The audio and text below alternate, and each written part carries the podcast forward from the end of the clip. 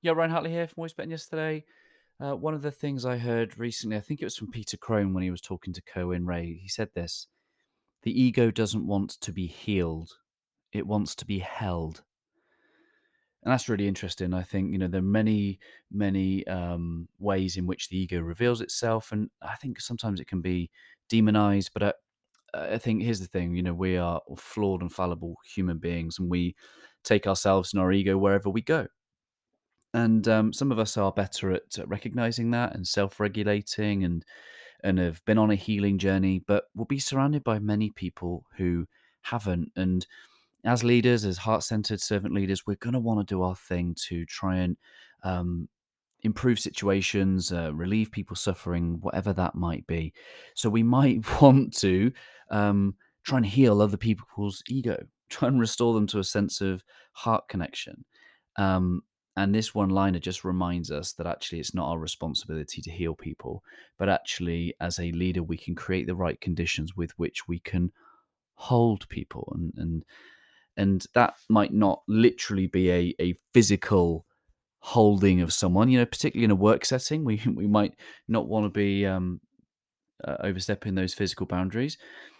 But how can we metaphorically hold someone, hold space for someone, um, listen to people, um, make an environment that is safe for people to um, express themselves and be curious and to learn and and to ultimately come to a position of empathy and curiosity and, and non-judgment.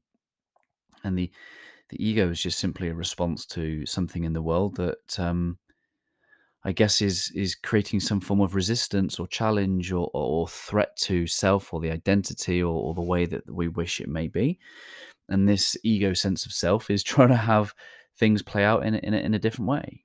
Um, once we know that, we can try and hold space for that.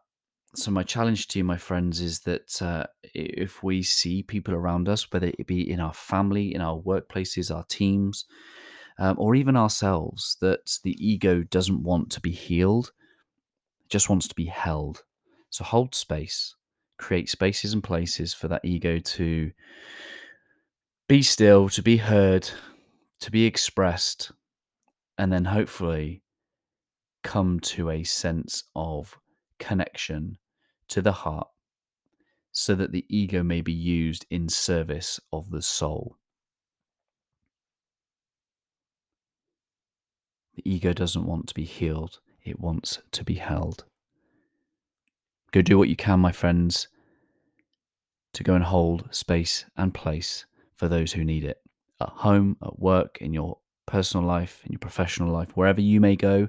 This is the impact of your heart centered leadership. And through the spaces you create, know that you are enabling healing, restoration, and a return to more of a heart connection and a human being that will gain the capacity to be kind, to be empathetic, and courageous